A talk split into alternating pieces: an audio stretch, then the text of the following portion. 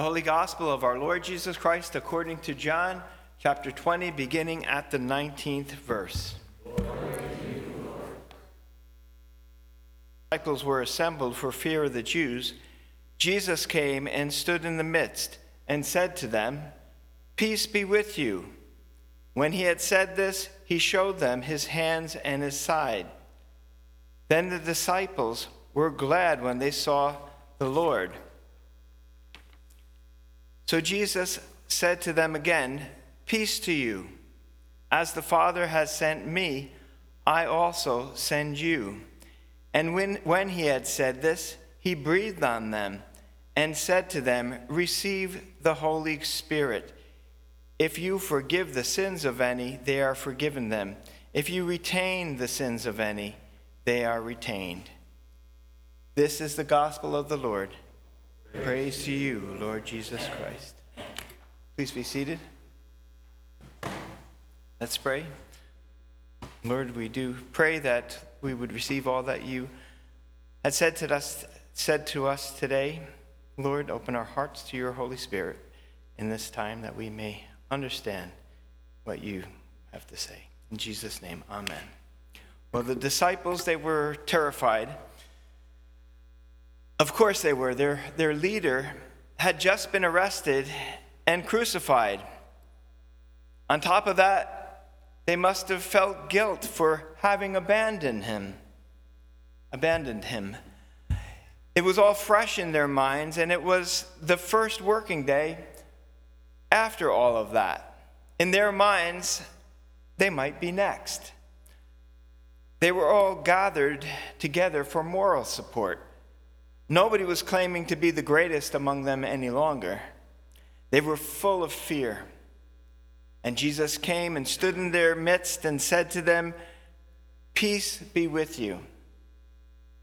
When he had said this, he showed them his hands and his side. Then the disciples were glad when they saw the Lord. You see, that changed everything for them. Luke's version of this meeting goes into more detail than John's and expresses more emotion. He too shows that they were gathered for fear of the Jews, but he also shows that when Jesus suddenly appeared in their midst, they were even more terrified and frightened, and supposing they had seen a spirit or a ghost. Uh, Jesus had to calm them down and take time to convince them that it was actually He, showing them His hands and His feet and even eating with them. And then he went on and even reasoned with them. He said, These are the words which I spoke to you while I was still with you, that all things must be fulfilled which were written in the law of Moses and the prophets and the Psalms concerning me. Now, of course, we remember that Jesus had told them about his death and his resurrection before it had happened many times over, but they didn't get it. They didn't want to get it. Some kind of psychological defense mechanism was at work in their minds, deafening them to Jesus' words. What he was saying was beyond their imagination. Jesus' death and physical resurrection was not a natural phenomenon. Jesus' death and physical I mean, it, had no basis for conception in their natural minds at all. Remember, Peter had even rebuked Jesus for saying the truth of what was about to happen to him before it happened. And Jesus, of course, rebuked Peter for thinking only with his natural mind. It all happened just as Jesus said it would, however. And now, after he opened his disciples' understanding that they might comprehend the scriptures, and Jesus himself was the proof.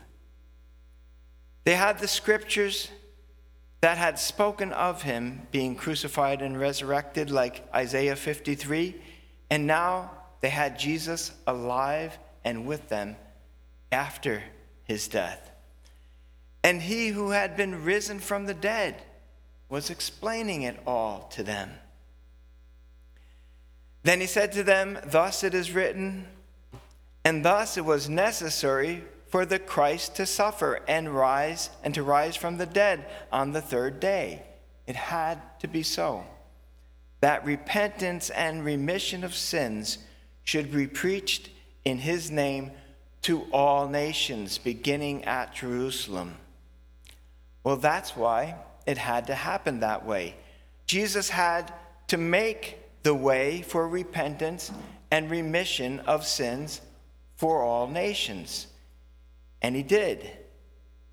And in Jesus, Abraham's in, in Jesus and Abraham's seed, who Jesus was the seed of, all nations are blessed, are now blessed.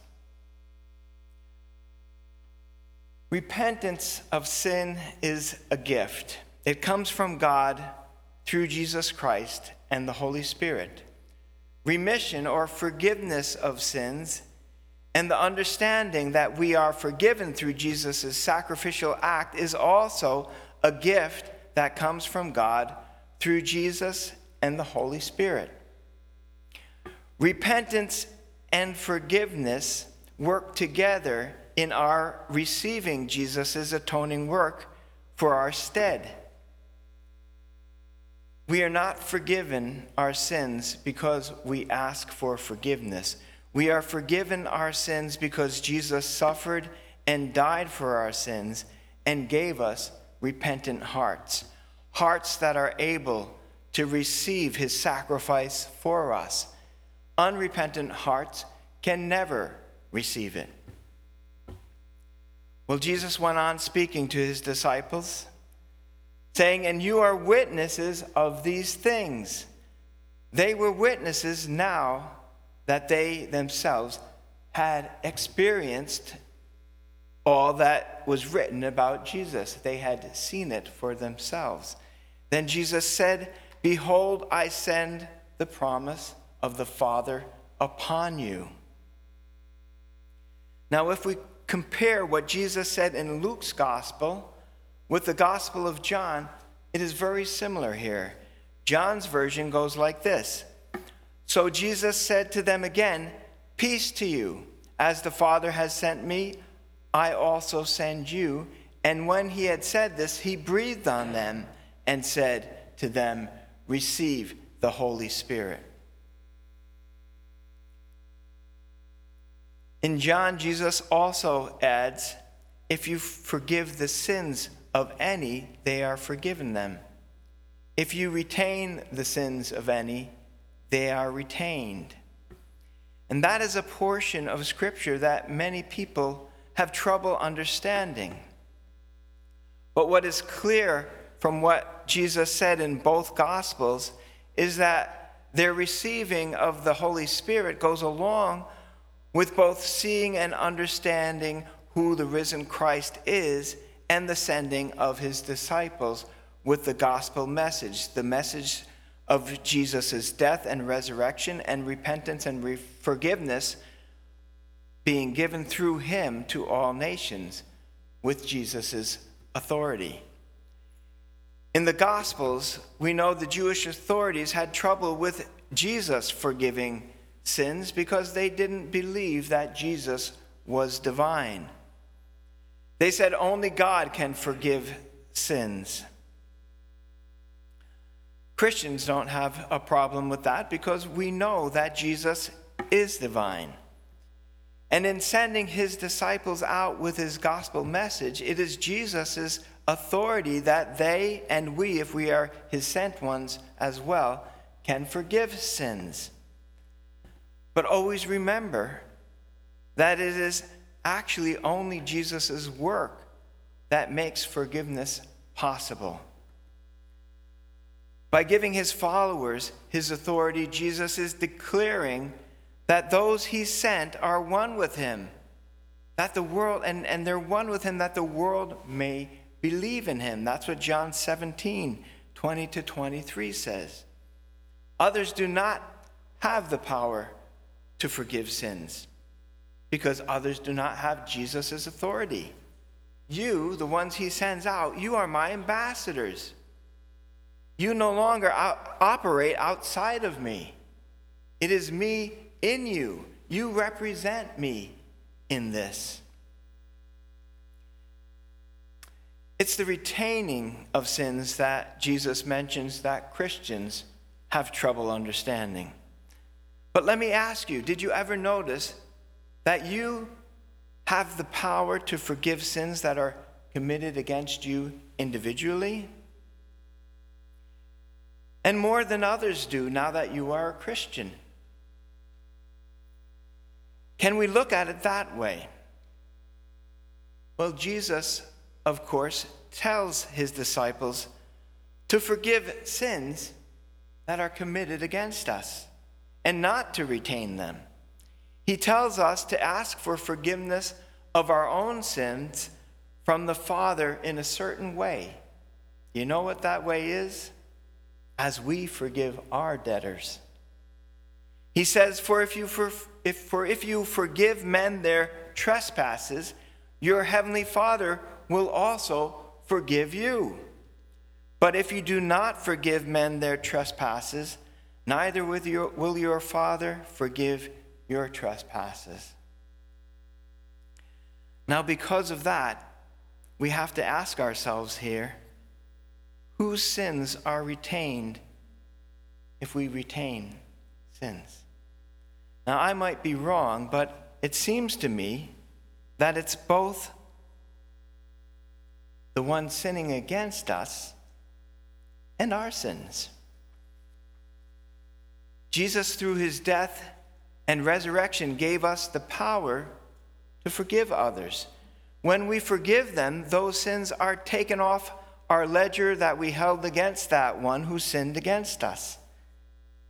If we bring them up again, ever again, then they were really never taken off, never really forgiven.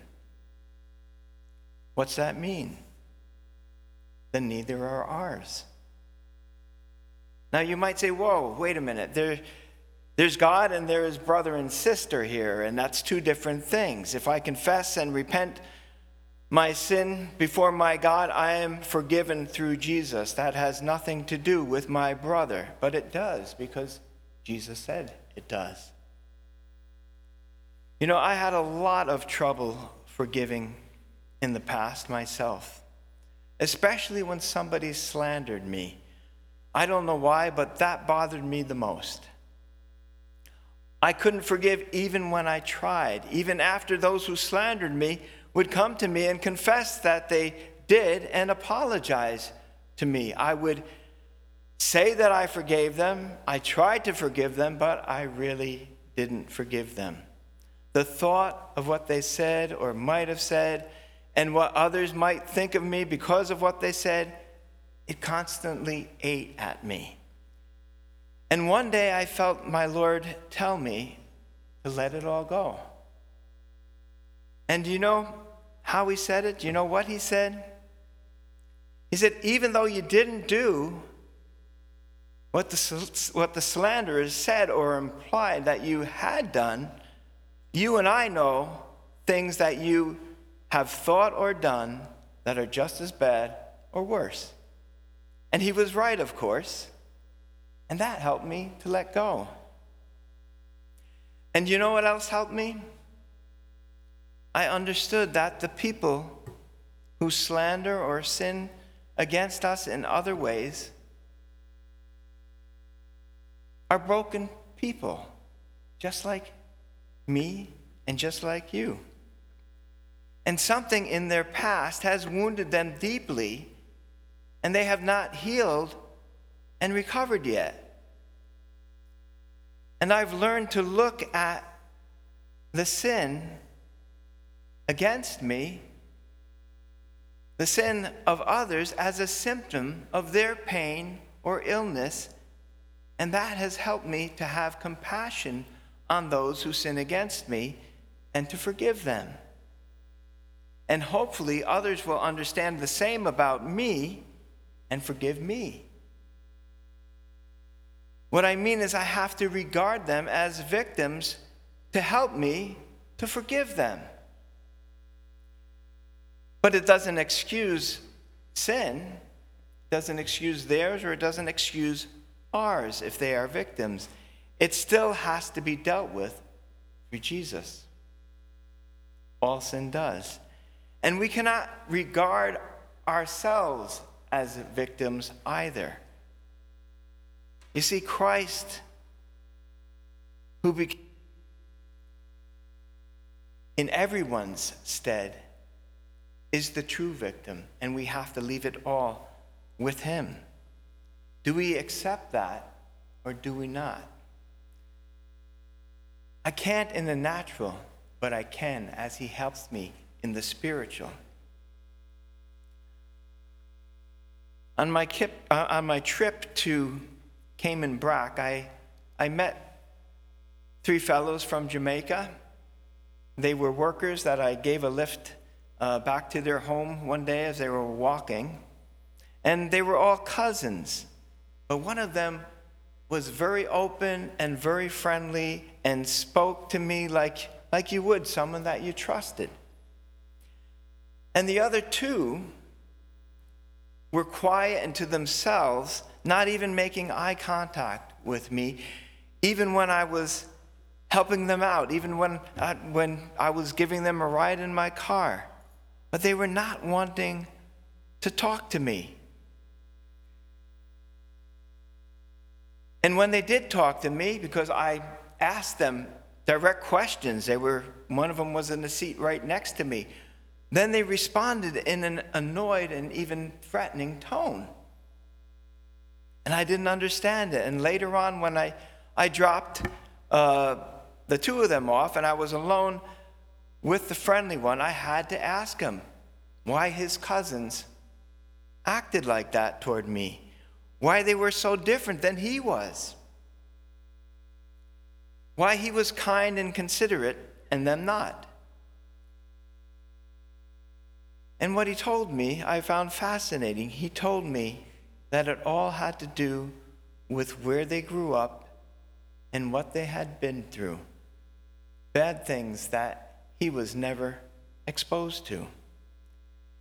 And what he said to me made sense. So even when we don't know the past hurts of other people who treat us badly and who sin against us,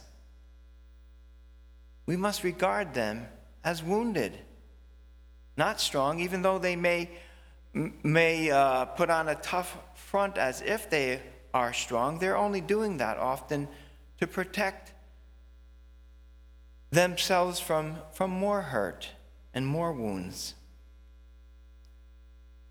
If we consider that each time we see someone or hear someone say something against us, it will help us to regard them with compassion the way Christ regarded people. And it will help us to forgive them. And it will help us to lead them to Christ. Let's pray. Lord God, we do thank you so much for your work on the cross that made forgiveness possible at all, Lord. It's so easy, and we see this world as evil fights against evil and it escalates all the time, that without forgiveness, Lord, we would annihilate, annihilate ourselves, Lord, so quickly. So we thank you. Lord, for sending Jesus Christ, we thank you for sending, for him dying on the cross for sins. We thank you for sending your Holy Spirit to witness this to our hearts, even us who haven't seen Jesus Christ in person as your disciples did.